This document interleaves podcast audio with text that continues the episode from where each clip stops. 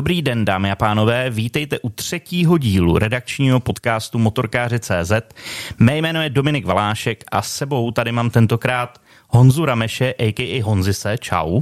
Čau Domčo, čau všichni na opačném straně mobilního telefonu nebo počítače. Nebo třeba audiosystému v autě. Já nejdřív tady musím vyřešit nějaký resty z minula. Já jsem u začátku druhého dílu všem popřál, Konkrétně jsem popřál dobrý den, pokud právě obědváte. Pak jsem za to dostal Világoš, takže já přeji dobrý den i těm, co právě neobědvají, aby to teda bylo úplně jako, aby bylo úplně jasno. A my jsme vám už u prvního dílu podcastu, tak jsme vám slíbili, že se budeme věnovat i tomu, jak pracuje redakce, co my tady vlastně děláme, že to bude takový nahlídnutí pod tu redakční pokličku. Tak, abyste neřekli, že jsme vám něco slíbili a pak to nedodrželi, tak tenhle ten podcast bude věnovaný tomu, jak my testujeme motorky. Ale nejdřív, než začneme, tak si dáme věci, co vyšly na webu, co výjdou na webu a co se tak nějak děje v motorkářském světě. Začneš novinkama, Honzo? Eh, můžeme se na to vrhnout. Eh, já jsem si to rozdělil do takových eh, skupinek. První kategorie vlastně jsou světové novinky, co se událo. Začíná nám končit léto. Začátek konce. Přesně tak. A teď už se začnou uh, vyrojovat takový ty novinky, jako opravdové novinky na rok 24. Uh, z nejdřív s tím výrobci přijdou s takovýma těma menšíma rybama, řekl bych. A KTM teď představila nový malý důky. Což uh, je jakoby malá ryba v pohledu toho objemu, protože jde o 125 a 390.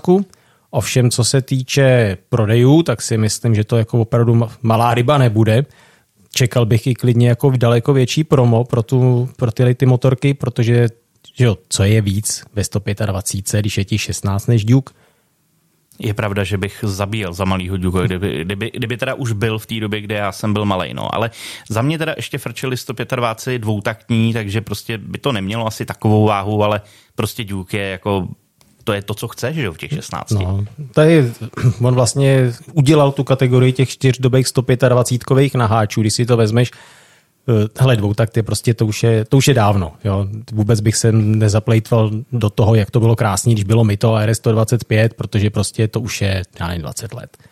Jo, takže, ale až do příchodu Duka, vlastně ty 125 čtyřdobí, i když to třeba byly ty že, 4 ventily a 15 kobily, tak to bylo furt takový jako levný. Byl, kouknul na to a viděl si, že to je 125, protože to prostě nemělo tu výbavu. A pak přišel Duke. A bylo jasný prostě, že do toho můžeš dát klidně 390 a ono by to sneslo snad ty větší motor. A všichni prostě od té doby bláznili z Duke. Ponechme stranou nějakou indickou kvalitu, kterou se teda taky jako blejsknul za, za ty generace. Věřme si, že třeba teď už bude lepší, ta motorka vypadá fakt moc pěkně, říkám, je to ve 390, je 125, dělá se i 250, to teda není pro Evropu. Je tam úplně nový rám, je tam hliníkový podsedlový rám s takovýma žábrama, je to takový hezký, je tam jiná kivka, protože má to vyosený tlumič, fakt si s tím jako, dali si s tím záležet a já, jak teda mám v poslední době na KTMky pivku, protože mám pocit, že pan Kiska už jako nevím, co teda jako kouří, ale teda... Že, že se překouřil už trochu. No, už, už, je, už je takový, že toho bylo hodně, tak jako tady ty vypadají pěkně. Dobrá, dobrá. Máme tam ještě něco dalšího z novinek významných? No, ale významných, co se týče toho samotného modelu, tak mi to úplně významný nepřijde. Ducati představila 30-letého Monstra, protože Monster pochází z roku 93, kdy ho tenkrát Miguel Angel Galuzzi udělal vlastně si sám pro sebe, jo, vzal tu, ten vzduchem chlazený motor, dal ho do rámu 851 jedničky a tak si to jako šudlal pro sebe motorku, až mu na to přišli a, a, tý, a nebej toho, tak, tak Ducati dneska asi nebyla. A Ducati teda představila v jako hezkýho monstra, je to hlavně o barvičkách, je to taková prostě exkluzivitka. No ale každopádně, čím je tady to důležitý, že to je první uh, následujících asi ještě šesti nebo pěti dalších online premiér, co Ducati letos bude mít. A to je takový fenomén, který přišel v době covidový. Přesně tak. Eh, ono u aut tomu nebylo jinak. Eh, v době, vlastně řekl bych, že covid dost významně urychlil konec takových těch klasických autosalonů. U těch motorek se to drží přece jenom o něco víc, protože tam jsou ty nadšenci, kteří se chtějí zblízka podívat a šahnout si na ty motorky, ale uh, u aut tohle to úplně vymizelo, covid to strašně urychlil a dneska už se fakt všechno představuje výhradně online nebo prakticky výhradně. No, ono i ty motorky, tam zůstaly ty motosalony s tím, že si na to můžeš šáhnout, ale už nejsou Eh, chybí tam ten, ta funkce pro novináře, mm-hmm. to představování novinek. Je to opravdu jako málo toho. Eh, spousta značek přešla na to, zjistila v té do, covidové době, že jim daleko víc funguje, že si to dělá online a dostane tam ty lidi, který tam dostat chce, než aby prostě v první den veletrhu tam nabombila 18 novinek a riskovala z toho, že jim prostě novináři otisknou tři. Ducati to má roz, rozdělený, bude, bude to teď vlastně až před AIDSmu, bude to končit před AIDSmu ty jejich novinky a je jasný, že prostě každý já nevím, po dvou týdnech, nebo jak oni to tam mají naskládaný, že bude nějaká novinka. OK. Nicméně k těm méně exkluzivním novinkám máme tady novou značku na českém trhu. No, to je přesně, k tomu jsem se chtěl dostat taky. To se, ze světa se dostáváme do české kotliny, eh, co mi přijde poměrně důležitý a ukázala to teda jako reakce čtenářstva na webu poměrně výrazně, že na český trh, ne trh, na český trh vstoupila čínská značka QE Motor. Proč je to jako důležitý? Je se nějaká další Čína, zní to podivně, no protože ona tady vlastně už jako svým způsobem je. Přesně tak, jsou to Benelky. No, ale takový jako... Vylepšený. No, a já, se, jako, já tam furt tápu v tom, abych pochopil, co tím Číňan myslel, protože aby jsme teda lidi, co to nečetli, nechtí, číst nechtějí, tak jenom uvedli do obrazu. Qian Yang Motorcycle je ohromný jako gigant, který má pod sebou Keyway, který má od roku 2005 Benelli, který teď udělali MBPčko, značku Motor Passione Bologna, myslím, že se to jmenuje, eh, což je prémiovka Kýveje, což je takový jako vtipný. A teď udělali ještě QJ motor, což je prémiovka celé skupiny. A přesně jak říkáš, jsou to v mnoha modelech Benelli, ale líp vybavený a za ještě lepší cenu. A já furt jako, jako přemýšlím, proč. No je to úplně jednoduchý. Když si ten trh přesytíš sám a budeš si v něm sám konkurovat, tak ti v něm přece nemůže konkurovat nikdo jiný, že jo? Jo, to je, tak, to, takhle asi to bude myšlený, protože tam je zajímavý i to, že ty, když jsi se chtěl stát importérem kreje motoru, tak si zároveň nesměl být importérem Benelli. Tam bylo vyloženě od Číňanů tady ta podmínka, aby, protože pak, když jsi importér už Benelli, tak už máš nějakou síť a nebudeš dělat novou. Jasně. To znamená, ty tvoje motorky budou furt na tom stejném místě. Takže hmm. tady to jsou vlastně jako ty, co by matka, uděláš svoje děti soupeřem. Dává to vlastně z obchodního hlediska, tak to dává, myslím si, naprostý smysl. Uvidíme, jak se jim bude dařit. Nicméně uh, přesunul bych se teďka k testům, co vyšly a k tomu, co my testujeme. Ono nás to tak pěkně posune k tomu dnešnímu tématu. Eh, od posledního podcastu vyšel tady od, eh, od Zajocha test Fantiku Caballero 700. Mně se ten stroj strašně líbí, trošku jsem mu to záviděl. Ona je to vlastně Yamaha XSR 700 v takový italský víc jako šmrncovní verzi. No ono to asi bude Yamaha XSR tak, jak měla vypadat. Možná, no, já jsem to nechtěl říct úplně takhle ošklivé, ale to je to tak. Potom tady máme uh, taky od Zajocha, ten se má ten kluk, nic nedějného nedělá, on jezdí furt jenom na těch motorkách, no. testuje, to je strašný. No, uh, taky tady vyšel Triumph Street Triple RS, Což se teda jako Zajda nad ním opravdu hodně rozplýval a já jsem koukal potom ještě na, po Tangánu přišla zpráva, že Ježíš, MCN nebo Motorrad, já nevím, fakt nějaký velikánský Evropský motocyklový periodikum to vyhlásilo jako fakt jako nejlepší motorku roku. Takže myslíš, že se ještě potkají se Zajuchem? No, jestli na něj už nestřádá. je to možný, ale je teďka na dovolený, takže spíš ne. No, dobré. Uh, potom mě tady vyšel, to asi nebudou úplně motorky roku, ale jsou pěkný. Uh, mně s Lukášem tak tady vyšel test malorážkových cestovních Endur BMW G310 GS proti Zontesu 350 Tour 2. A zase je tam ta Čína. A zase je tam ta Čína, je to prostě velká německá značka, byť teda v tomhle případě model vyráběný v Indii, proti přesně čínskému drakovi, který za výrazně méně peněz nabídne výrazně víc. Ale přečtěte si, podívejte se na video, je to zajímavý. No a potom je tady od Sherryho Suzuki GSX 8S, naháč střední třídy, velmi samozřejmě propíraná kategorie, bylo to téma našeho prvního podcastu. A je to fakt jako hodně, hodně jako zajímavá, prostě jedna z nejzajímavějších motorek letošního roku. Určitě jo. No a na čem jezdíš? Nebo na čem jsi jezdil teďka v, v posledních dnech a týdnech? No, vzhledem k tomu, že ty testy, co teď vyšly, tak tam, jsem tam ani jednou nebyl já, tak, tak, tak by se mohlo zdát, že se Honzi sfláká, ale není tomu tak úplně. Víš, jak to je, že jo? Teď každý máme prostě v, přes každý týden minimálně jeden test, občas víc.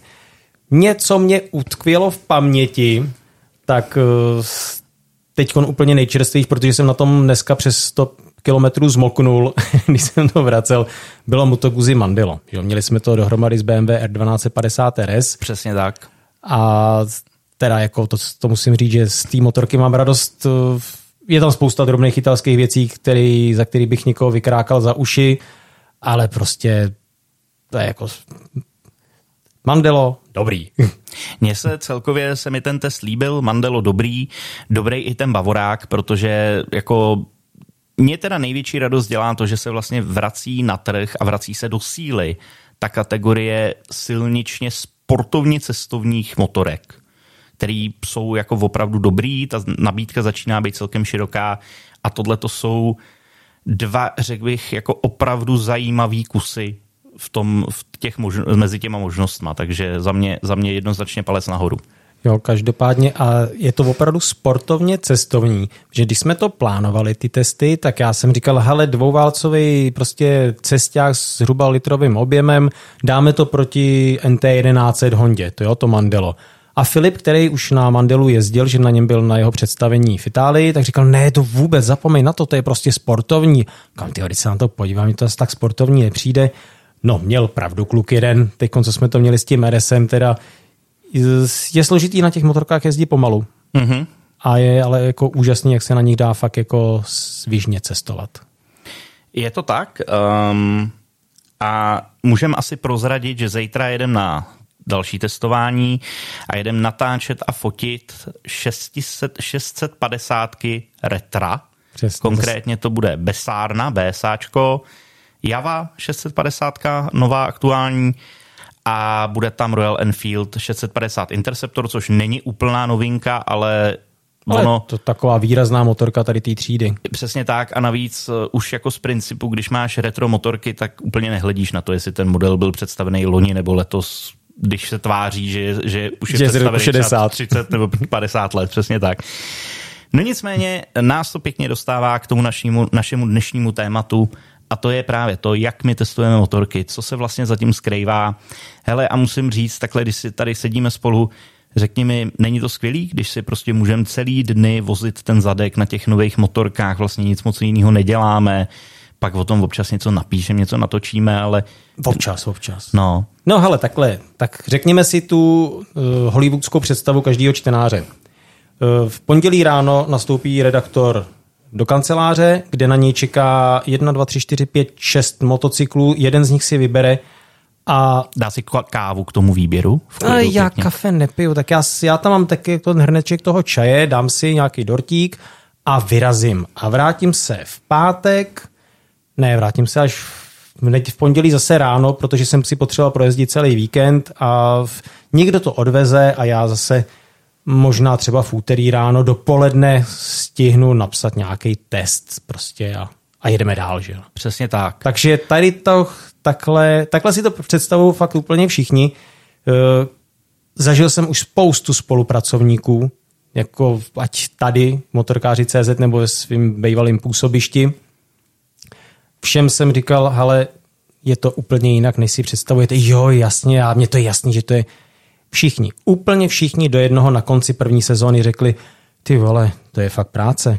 Ano, přesně tak. A dostáváme se k tomu, z té hollywoodské představy se teďka dostáváme do té reality, je to opravdu práce a občas je to jako práce poměrně dost stresující, zejména stresující časově, protože my to, co děláme, tak my to kolikrát musíme všechno zvládnout v takovém fofru, že nevíme, kde je nahoře a kde je dole. Jenom lehké nahlédnutí do minulosti a do statistik. Na motorkáři.cz vycházejí testy od roku 2003 a úplně první test, který dělal majitel a šéf serveru Jarda spolu s Filipem Tichým, tak byl Moto Breva 750 v roce 2003. Kterou si teď koupil Bure. Kterou si teďka koupil Bure, to je jako zajímavost. No. no kruh se uzavřel. Kruh se, kruh, se, kruh se uzavřel definitivně, protože ji asi, asi po měsíci hrot prodal, protože prostě to byl starý Ital. No, no má to hold. Jako přesně, koupí si člověk tu romantickou představu té motorky z roku 2003 a on už bohužel zbyl jen stín z toho, z toho původního, z té původní nádhery vší. Nicméně uh, od té doby, od roku 2003 a od první brevy, tak máme na serveru přes 1500 testů, což je opravdu jako dost testů, když to tak vezmeš. A někdy v roce 2007-2008 tak se začaly natáčet videa. Bylo toho zpočátku jenom pár, v roce 2009 se pak objevilo první video, ve kterém se nějakým způsobem i mluvilo, ale furt to bylo v takových víceméně pokusných fázích, kdy Jarda běhal okolo těch motorek s kamerou na analogový pásek a prostě natáčel a snažil se, snažil se vymyslet prostě něco nového, co tady ještě nebylo. Nicméně jak šel čas, tak těch videí přibývalo. Dneska jich je na webu přes 500 a je to základ vlastně každého testu. To se, to se hrozně změnilo. Eh, myslím si, že tak jako rok 2018, to já jsem sem nastupoval a bylo to přesně, že se že se začínaly rozjíždět ty videa fakt ve velkým a bylo to, u těch důležitých modelů dáme video, zkusíme něco natočit. Natáčeli jsme vyloženě na GoPro, točil se jak stand-upy, tak jízda. Byly k tomu šíleně dlouhý kabely s napájenýma mikrofonama a stativ, stativy jsme ještě neměli, my jsme se furt trumfovali s klukama tu první sezónu, kdo vymyslí lepší stativ, takže jsme si posílali přes WhatsAppovou skupinu různý takový ty pospojovaný větve, jo, nebo když, to, když jsme to měli někde na stromě, jo, byla to taková velká partizánština. Ale tady v tom to šlo neskutečně dopředu, jako tady ne, nejen u nás, že jo, prostě je to, že dneska vyfotíš motorku a napíšeš nějaký test, eh, to jako udělá každý časopis. Že? To, co, kde je síla toho onlineu, je ta živost. A prostě bez těch videí teď už se opravdu nedá hnout. Že? Máme v každém, v každém testu je velký video a z původních představ, jako že to bude třeba 7 minut, tak jsme na násobcích jako, jak když, to, když to nemá půl hodiny, tak si člověk říká, jo, to je nějaký krátký. Přesně tak, dostáváme hmm. se občas do sfér celovečerních filmů, řekl bych časově. Přesně tak, no.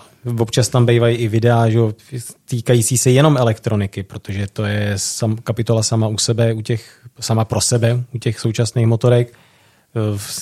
Přidáváme videa i k reportážím, prostě tady to video si myslím, že to je jako velikánský pokrok vpřed, co se týče toho onlineu.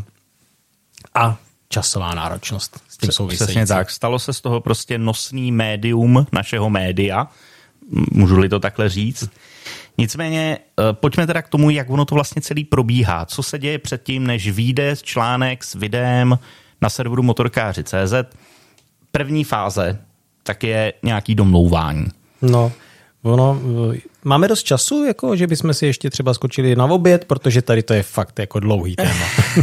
jo, zkusíme to nějak, zkusíme to nějak inteligentně zkrátit. Uh, předtím, než se vůbec začne cokoliv dít, tak je potřeba ty motorky domluvit. Samozřejmě motorkáři, jakožto jedno z předních českých motocyklových médií, je pochopitelně v kontaktu se všema importérama všech značek a všechny novinky všech importérů, tak my se taky snažíme otestovat ne, netestujeme takový ty úplně individuální věci, co sem kdo jako dotáhne v pár kusech. Byť... Když, to, když je to velice zajímavý, tak... Když je to jo. velice zajímavý, tak i to. Hm. ale v první řadě snažíme se otestovat všechny novinky, všech značek, co tady mají importéra, co tady mají dovozce. Snažíme se otestovat eh, mimo těch novinek i nějaký nejprodávanější modely, protože když je ten model pořád aktuální a lidi to chtějí, tak se na to budou chtít pravděpodobně i koukat. Eh, ten většinou využíváme na to, abychom to porovnali s nějakou novinkou, že máme jako, jako benchmark, Pře- protože nemá tak. smysl dělat po 16. po sobě test BMW 1250 GS.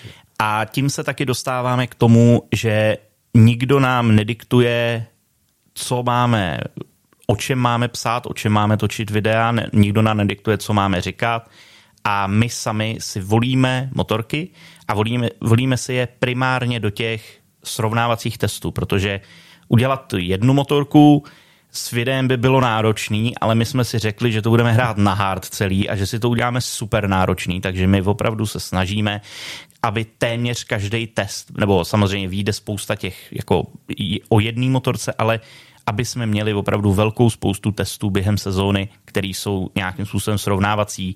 Jsou to dvě motorky, často tři motorky a výjimečně si jako si to opravdu, ještě si posuneme tu laťku, uděláme těch motorek čtyři nebo pět. Eh, no, ono se to nezdá, že si člověk řekne, hele, tak jako jestli dělá tři nebo pět, je to, je to jedno. Ne, tam mně to přijde, že to jako exponenciálně roste ta náročnost, když se přidává další kousek.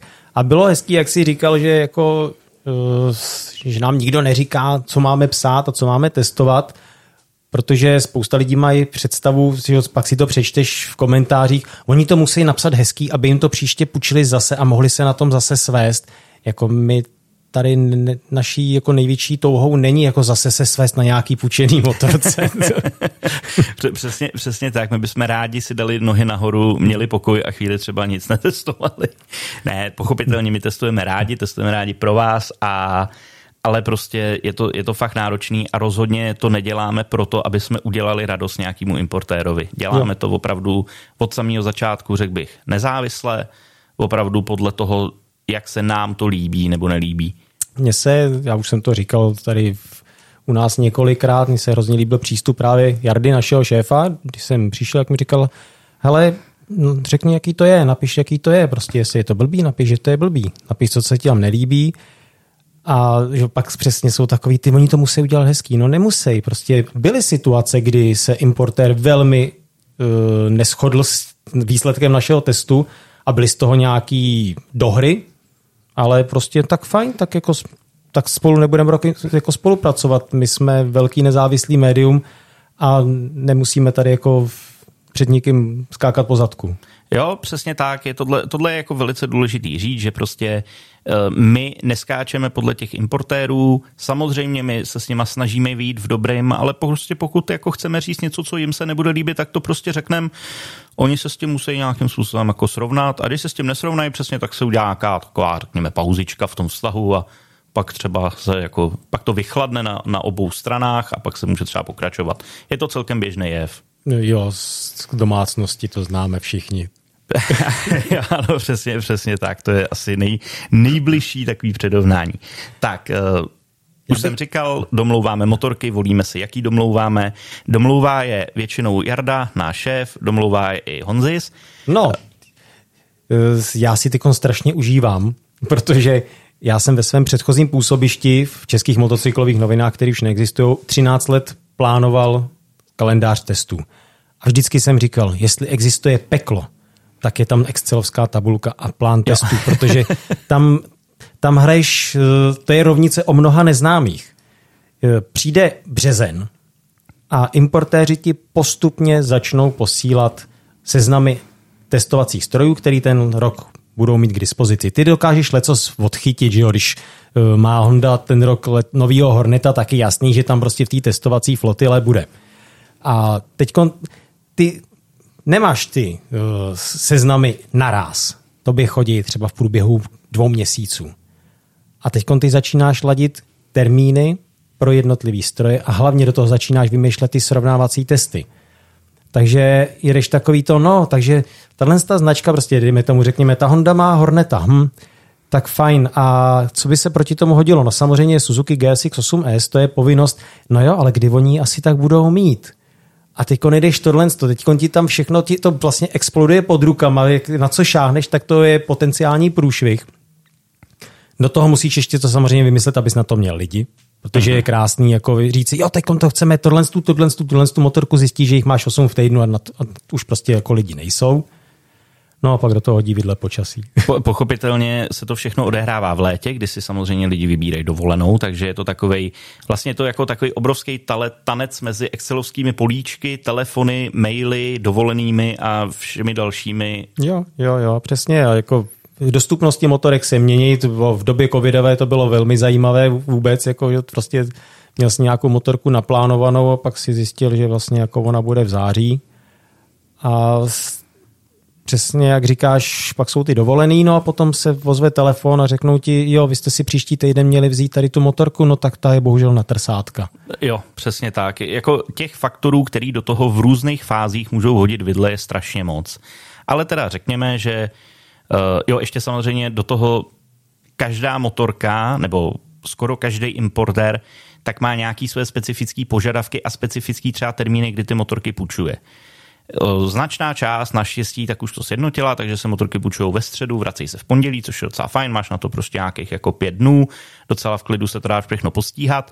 Jenomže pak jsou tady tací, kteří to prostě dají od pondělí do čtvrtka. Jo, takže najednou, když máš srovnávací test, tak se ti ty motorky překryvají už jenom dva dny.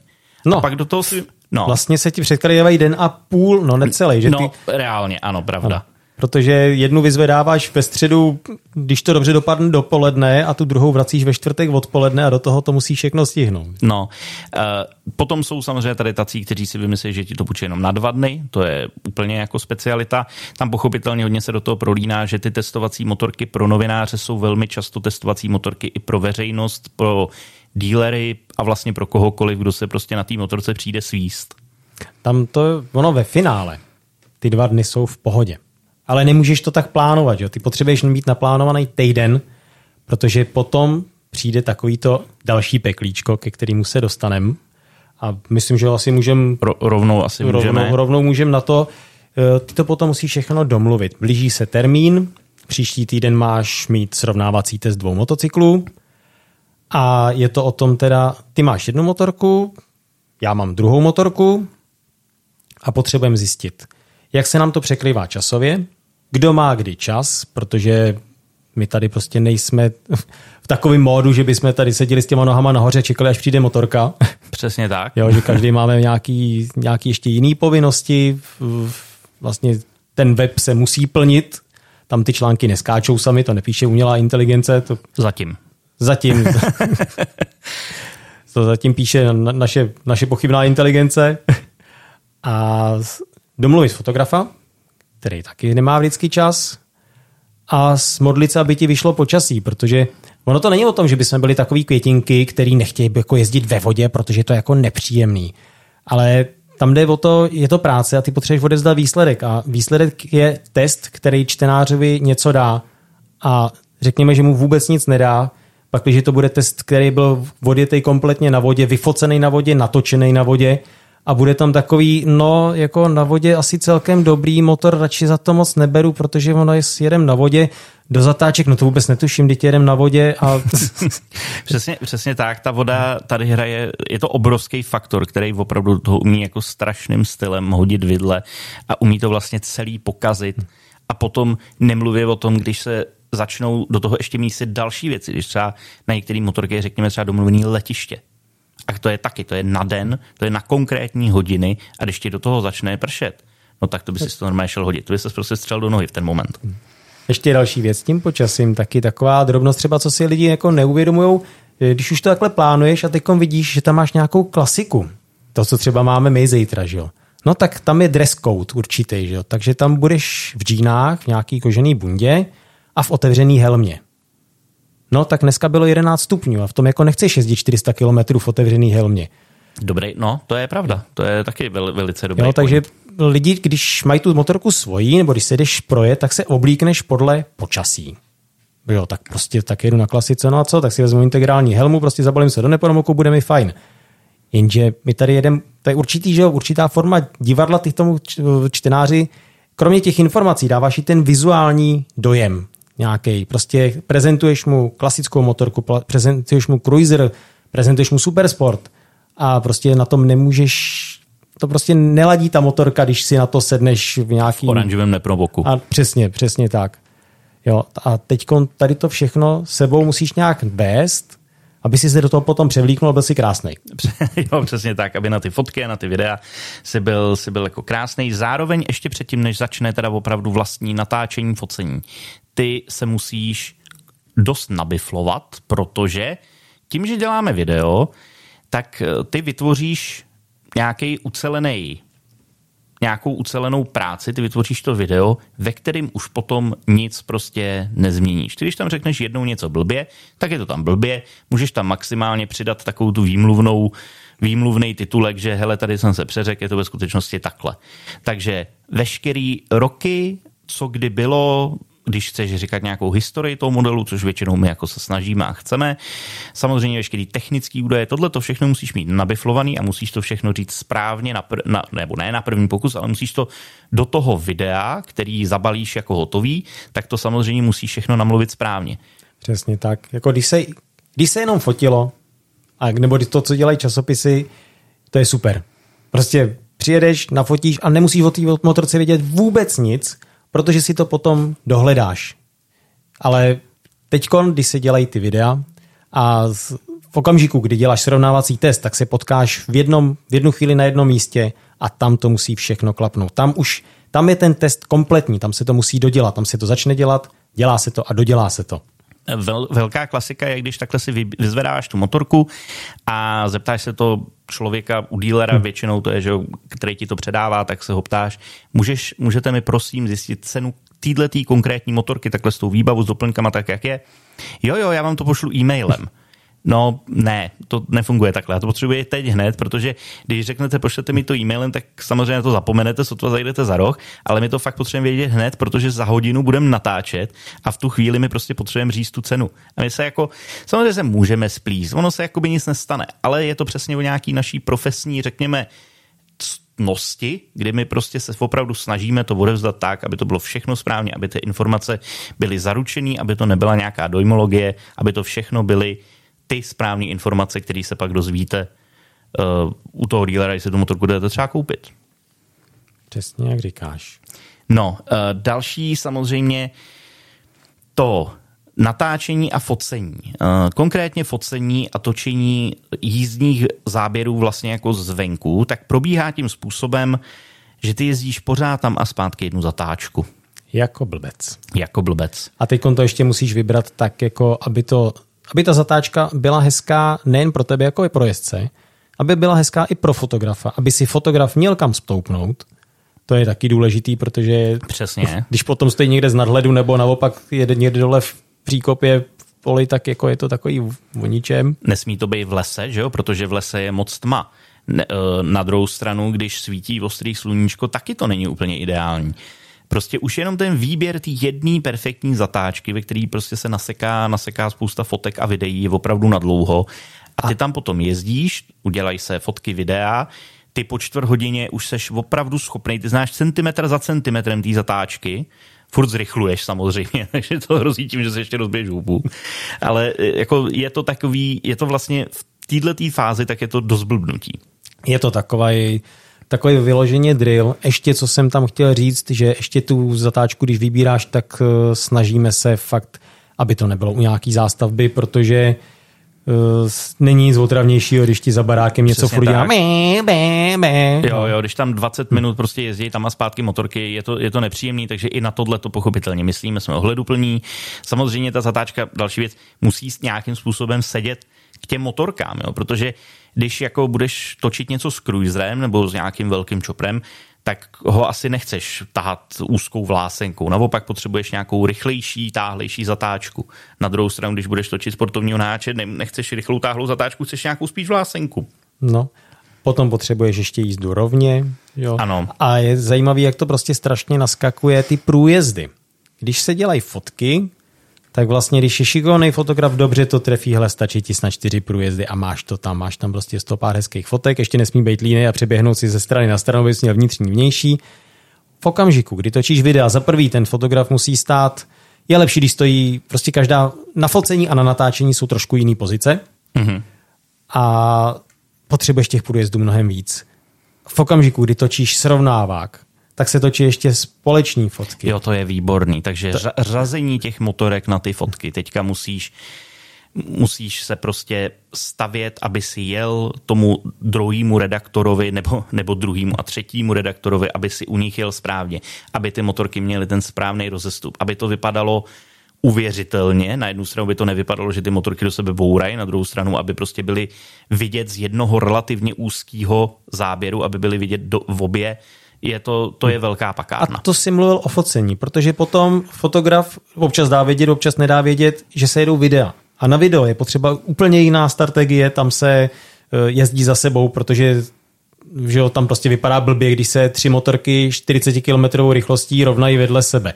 To je takový o ničem. Prostě to je zase jako jiný, jiný druh. Opravdu skloubit dohromady natáčení a focení, přestože vlastně je to stejný pořizování nějakého záznamu obrazového, taky poměrně náročný. Je to, je to fakt náročný a zabere to strašný, strašnou spoustu času. A to se bavíme o ježdění a o tom, co nám dělá fotograf, to znamená fotky a videa z vnějšku, vlastně jak my jedeme z pohledu třetí osoby. Potom tady máme, samozřejmě musí se udělat statika. A zase statika. Udělají se statické fotky, to je vlastně ta asi možná nejjednodušší část toho celého ansáblu. Tam je složitý najít dobrý místo. Přesně tak, zase najít dobrý místo, aby to mělo hezký prostředí. Aby tam byl pokud se fotí v létě a je hodně sluníčka, tak tam musí být nějaký stín, ale nesmí to být flekatý a zároveň musí, musí tam být přesně pozadí, aby ta motorka nestála v nějakém úplném marastu, protože přece ji nebudeme fotit na nějaký rozb... na, na silniční motorku, na, přesně na, hoj, na hnojníku. Uh, nesmíme u toho někomu, někomu překážet, čímž pochopitelně naprosto vyeliminujeme možnost fotit toto někde uprostřed hezký zatáčky nebo uprostřed silnice, to prostě taky není možný.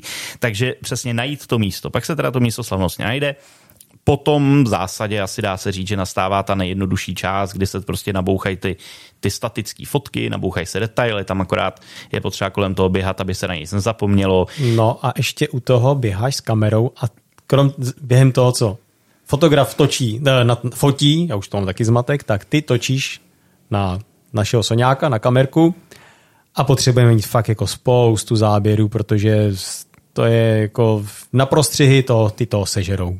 Přesně tak. Pokaždý vlastně, když se dělá střih třeba při mluvení, když my mluvíme na kameru u klasického videa, eh, my mluvíme, mluvíme, mluvíme a tam je velká spousta střihů, protože občas se něco splete, nebo se někdo přeřekne, nebo řekne, nebo klasicky my vlastně točíme tím způsobem, že mluvíme, mluvíme a řekneme, dobrý, tak tohle bychom měli a teď co? A, ale furt točíme, to je prostě jeden dlouhý záběr. A do každého toho střihu tak potom musí střiháč dát minimálně jeden nějaký prostřihový záběr, aby to tím jakoby rozmělnil. To znamená, že vlastně to jsou přesně ty záběry, ty detaily na celý motorky nebo na konkrétní věci na té motorky, na té motorce, o kterých my mluvíme. Zase je na to vlastně víceméně jeden pokus, protože to celý musí svouknout během jednoho dne.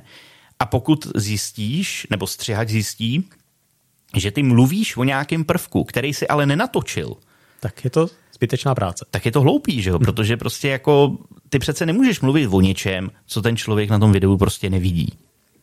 Takže těch záběrů musí být fakt hodně.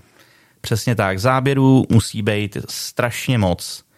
A potom se točí stand-up. To zase, to je, to se dá dělat vlastně poměrně dlouho, ale zase se bere to hroznýho času. Dělá se to kolikrát na několikrát. Teďka máme podle toho, kolik nás je, tak každý vlastně má svůj foťák, do kterého, do kterého má svůj bezdrátový mikrofon, točí se, eh, kecá se do toho, samozřejmě přesně hromada se toho splete, hromada se předělává a potom se třeba zjistí, že jedna z těch kamerek je zhasnutá a že nenatáčí. Nebo že je některý z těch mikrofonů vybitej. Nebo že je některý z těch mikrofonů vybitej. Tak my samozřejmě už jako poučení z předchozích nezdarů, máme sebou většinou nějakou powerbanku nebo nějakou takovouhle věc, kterou to jako jsme schopní došťouchat. Jenomže blbý je, když to třeba zjistíme zjistíme, že se to že to přestalo fungovat 10 minut zpátky, takže prostě jsme si tam 10 minut plácali játra úplně zbytečně. V tom případě to můžeme celý smazat a začít úplně od znova. No. Takhle, jak to říkáš, tak to zní, jak jsme taková jako banda amatérů, ale ono řekněme, že jsme tím fakt už dost protřelí, ale prostě ta technika dokáže neskutečně zazlobit. E, něco přesně jde jako na, úrov, na úkor baterek, který se občas chovají nevyspytatelně, občas se samotná ta technika prostě ty dva roky ti to natáčí, pak ti to najednou nenatočí. Ano, ano. A tím se dostáváme k mému oblíbenému prvku, na který se tady těším, a to je natáčení uh, onboardů, kdy vlastně my máme kameru na sobě, většinou na helmě nebo na takovém popruhu, což jenom samo o sobě, dostat tu kameru na ten popruh a dostat ji do té pozice, aby točila to, co chceš, je na dlouhý lokte. No, přesně, ta správná pozice. Přesně. Jo, správná pozice té kamery, proto hold občas se stane, že třeba některé ty záběry jsou ideální, vidějí prostě, jako, ta kamera kouká do kapot a není vidět silnice. Vidíš jo. kolena nebo, nebo ptáky na obloze. Přesně tak, nebo naopak kouká prostě nahoru, není vidět, zase není vidět silnice, nejsou vidět budíky. Eh, je potřeba udělat si testovací záběry, jo, všechno si to sladit, všechno to jako dát dokupy, pak to zapnout a hlavně se modlit, aby si GoPro v tu chvíli neusmyslelo, protože točíme na GoPro, aby si v tu chvíli ne, ne, neusmyslelo, že to v určitou chvíli vzdá a třeba přestane natáčet zvuk. Nebo se přepne z toho mikrofonu na svůj vlastní mikrofon. A tím se dostávám k jedné věci, jak je doháje možný že GoPro má tak výsadní postavení na poli tady těch akčních kamer, když je to takovej krám. No, protože ty ostatní jsou asi ještě větší krám. No, no, je to jako strašlivý, ale bohužel je to tak a opravdu kolikrát jako fakt, fakt se člověk jako vyvsteká. Jo? Jako myslím si, že třeba tak, jak tady jsme, tak jsme celkem technicky zdatní a už máme opravdu za sebou hromadu toho natáčení. Fakt už jako víme, co kde nastavit, ale tohle to jsou věci, které člověk žádnou zkušeností neeliminuje. Ty se prostě dějou naprosto nahodile a naprosto náhodně a občas by se člověk fakt vsteknul teda. To jo, jako s tím mám fakt jako bohatý zkušenosti. Teďkon mám už dva roky desítku GoPro a tam mě zazlobila vlastně jenom jednou. To ještě budu muset přetočit to video, protože tam prostě jako není zvuk, ale dřív to bylo jako opravdu, to byly miliony testovacích pokusů, ty teď to vyzkoušíš, ono to funguje, dáš to na sebe, rozjedeš se, 10 minut tam plácáš mm-hmm. něco, zastavíš a zjistíš, že to nefungovalo. Přesně tak. A nebo e, moje teďka oblíbená zkušenost z nedávné doby, jedeš, mluvíš, mluvíš a krásně ti to jde odsejpá, to úplně si říkáš, to bude pěkný, to nebude potřeba jediný střih, mluvím úplně prostě jak, jak kniha mluvím.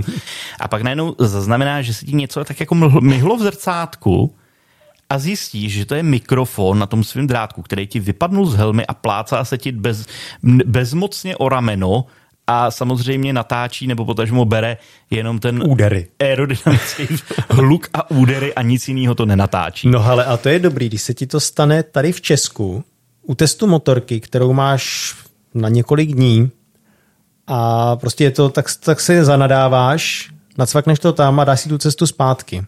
Mně se takhle stalo při testu Yamaha Tracer 700 v roce 2020 na Tenerife, to bylo za počátek covidu, to si pamatuju. Co jsi k obědu, prosím tě, ten den? To už nevím, to už nevím. Každopádně přesně teď jsem si říkal, teď pojedem krásný úsek, nandal jsem si kameru, dal jsem si mikrofon. 15 minut neuvěřitelného prostě orgazmu zatáčkového. Já jsem tam ze sebe prostě vypotil tyjo Oscara. A pak jsem zjistil, že jsem si celou dobu natáčel rozkrok jako ty, ty, na, ten, na ten mikrofon, protože při prvním otočení hlavy mi ten mikrofonek vypadnul takže jsem to potom ty onboardy natáčel při nějaký naprosto nezajímavým dojíždění do hotelu, nebo co to bylo, já už nevím, ale tam se nevrátíš, jo, u toho zahraničního no, testování. Ne, no, no, ty, jako prostě přesně ty dojedeš někam, ještě typicky, že jo, takový ty ty lidi, co tam pobíhají okolo toho, co to celý organizují, tak se tě třeba přijdou zeptat, jak se ti to líbilo. A ty tam sedíš s tou kamerou spařený jak nedlík. A teď jim jako musíš nějak říct, že teda že jako se ti to líbilo moc, ale bohužel se to nelíbilo té kameře, která natočila něco úplně jiného, než si potřeboval. No, prostě eh, těch trablí, a zase jsme u toho, těch trablí, těch faktorů, který se můžou podělat během toho natáčení, je prostě obrovská, obrovská spousta. Je to mnohem, mnohem víc věcí, než když se dělá klasický článek. Jo, vstupuje do toho strašně moc nových potenciálních míst, který prostě můžou zklamat v momentě, kdy to člověk úplně nejméně potřebuje a hrozně blbě se to předělává zpátky. Protože na to většinou už není moc času. Protože na to většinou není moc Když času. si vezmeš samotný focení. Samotný focení je sfouknutý za hodinu. Mm-hmm. Prostě dá, i klidně dvou motorek. Někam dojedeš a úplně na pohodu si nafotíš statiku, nafotíš si jízdní a máš to za hodinku hotový a můžeš se prostě jet po, po svých. Video, když se k tomu přidá, nemyslím si, že bychom se někdy dostali pod pět hodin. Je to celkem jednoduchý. Ve chvíli, kdy jsou to, je to srovnávák dvou motorek, tak je to vlastně celý pracovní den. No jasně. Do těch pěti hodin neberu onboardy. Ty si, že ho točíme potom jako každý, když se nějak rozejdem, ale je to prostě veškerý ta, vše, všechno dohromady. Přesně tak. Vlastně kdy, jako od chvíle, kdy se nějakým způsobem jako sejdem, a to samozřejmě do toho neberu tu cestu a tak, a ne, ne, než kvůli třeba vyzvedávání a vracení těch motorek, ve, od chvíle, kdy se sejdeme, přes všechno focení, točení statiky, točení stand-upu, přes všechny tady ty věci, tak je to opravdu aspoň těch pět hodin u dvou motorek, to si myslím, že je tak jako realistický, čili zabije tím člověk úplně kompletně celý pracovní den. A já už jsem to naťuk, potom přebírání a vracení těch motorek, to samo o sobě umí být logisticky do sranda. To je velká, velká zábava, zejména když třeba jako já bydlíš jako z 200 km od Prahy, tak to, toto ještě tomu přidává další grády. Přesně tak, takže ty si jako hodně se u toho člověk najezdí, Uh, různě vymýšlí, strašně krkolomí, uh, kde kdo koho vyzvedne, kdo kam co vrátí, kde kdo nechá jakou motorku, případně jaký auto. Přesně tak, aby, aby se měl potom zase jako tam odsaď, kde si tu motorku vyzvednul, dostat zase někam jinam. Protože jinou. nikdo nechce jet v hadrech s helmou v ruce metrem, že jo? To samozřejmě jako není úplně komfortní. No potažmo já potom ještě kromě toho metra vlakem a autobusem No, to, no, dobře, no, tak ty to, máš vůbec, ty to máš vůbec komplikovanější v tohletom. No a když teda tohleto všechno absolvujeme, motorky jsou vrácený, samozřejmě do tankovaný umytý je vracíme, takže když jsou motorky vrácený, všechno klaplo, všechno je natočený, tak se potom ten materiál dá všechen dohromady, tady zajochuje do počítače a začne se dál tvořit. Fotograf dodá fotky, dodá týzní videa, Zajoch to celý veme a buď to, to stříhá on, nebo to předá střihači a do toho samozřejmě my musíme napsat ten článek, případně články, protože zase my, když děláme srovnávací testy, tak je vždycky ten hlavní článek, potom je nějaký druhý pohled, takže vlastně se toho dělá hodně. Reálně, než, než se vlastně ten finální produkt dostane k tomu čtenáři a divákovi, tak se na tom podílí redaktor, fotograf, střihač a potom editor, korektor. Jo, a je to pro každýho, nebo nevím jak pro každýho vlastně, pro korektora ne určitě, ale co vím, tak střih videa je určitě den a pro mě psaní testu je určitě den taky. S tím, že takový ty velký zahraniční testy nebo takový ty fakt jako velký představovačky, kde opravdu se na to musíš prostě tam nechat duši, tak to jsou třeba dva dny. Hmm. Jo, to jenom, aby nebyl, neměl někdo představu, že když, já, když to má přečtený za 20 minut, tak to ten redaktor přece musel napsat do hodiny. No, ne, celá ta anabáze, opravdu od začátku do konce je to prostě práce jak na kostele a je to strašně moc stráveného času, zejména s tím videem, který prostě eh, jako ten výsledek, když potom vidíš na tom webu, tak tě to potěší a tím se dostáváme k tomu, jako je to náročný, ale přesto všechno to prostě děláme rádi. Protože to má smysl. Protože to má smysl. A my se teda jenom ptáme, když to tak rádi děláme, kde je ten čas na to pohodové ježdění a na to testování, přesně na to, co si každý představuje.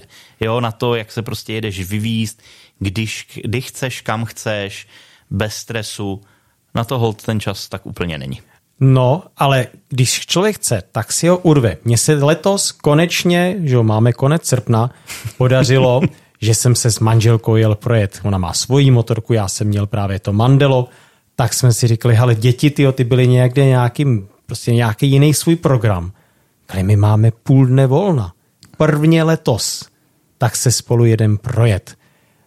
Takže jsme najeli 80 kilometrů a posledních 35 tam totálně prodojilo. No a to si myslím, že za to, za to to určitě stojí.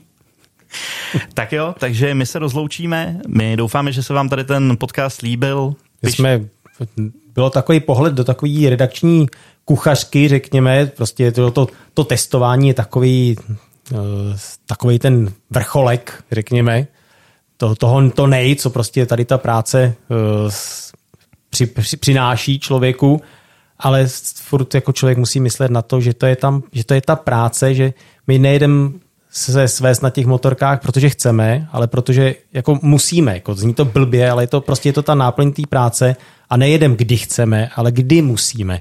To znamená, že já nemůžu jít prostě příští týden, až bude hezčí počasí. Já mám tu motorku teď a mám na to protože Domča nebo včera, Vláďa nemůže zítra, eh, mně se to dneska moc nehodí, ale musíme, jo, a fotograf, hm, tak to bude muset vymyslet nějakého jiného, no prostě máme na to dvě hodiny. Přesně, přesně tak. Je to, je to daleko od té romantizované představy toho, toho jako fajnového, poklidného ježdění, takový té práce snů, kdy si prostě jezdíš na těch motorkách. Ale když to klapne, tak je to fajn. Přesně tak. Dobré, takže s tímhle tím už se opravdu loučíme. Jestli se vám to líbilo, pište komentáře, budeme rádi za vaše nějaký pohledy, postřehy a budeme samozřejmě rádi, i pokud nám třeba hodíte nějaký námět na příští podcasty. Budeme rádi i za jakoukoliv kritiku, ať už je konstruktivní nebo nekonstruktivní. Tvořivá nebo bořivá. Přes tvořivá nebo bořivá, to je hezký. A budeme rádi prostě za cokoliv, budeme rádi za vaší přízeň. My se loučíme. Čau. Čau. A zase někdy příště u dalšího podcastu. Mějte se.